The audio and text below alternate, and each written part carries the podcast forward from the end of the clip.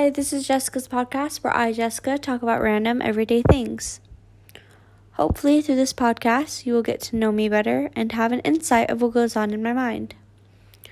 So, in every episode, I'm going to have a different topic that I will be discussing slash sharing my opinion on. So, for my topic, I'm going to be talking about promises for because this is just a really big topic to me, and I find that promises are really important, especially pinky promises. If you don't keep pinky promises, I don't respect you. No offense. Well, I do respect you. Like, well, just my respect just didn't just went down a little bit, you know. Anyways, let's get started. So, I don't really get mad that easily.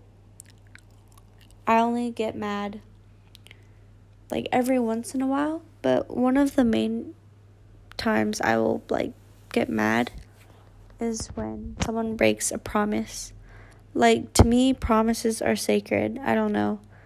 Like there's I made this one promise when I was a kid that I would get my friend a pet frog cuz he was really into frogs and yeah, I had a little bit of a crush on him or something and he really liked frogs, so I was like, "I'll get you a pet frog. I'll catch a frog in my backyard and give it to you."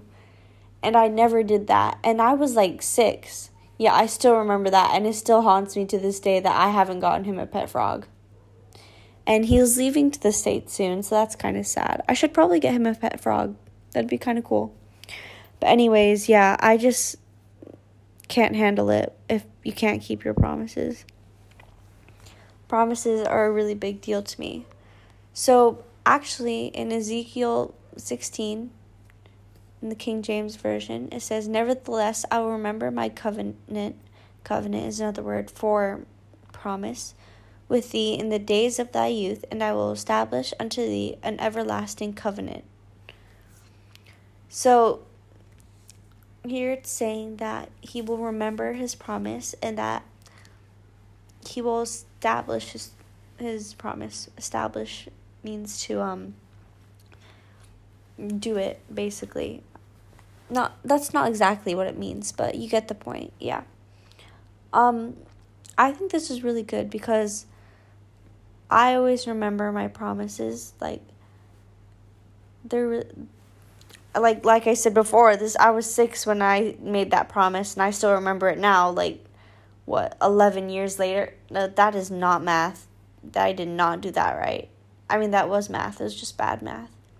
9 years later. Yeah, not 11. Oh my goodness.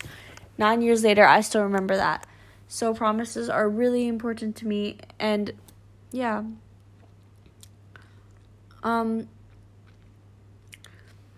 in the Bible, it says that we should keep our promises and that we should not break our promises because actually I don't remember where it says that and what exact like how it exactly what it exactly said. I just remember it saying something about not breaking promises. Yeah, I'm sorry that you have to listen to this, but that's exactly like I don't remember where exactly, and I was trying to find it. I just couldn't find it. But anyways, I'm just going to end it here. So, thanks for listening to my podcast. I hope you have a great rest of your day. Bye.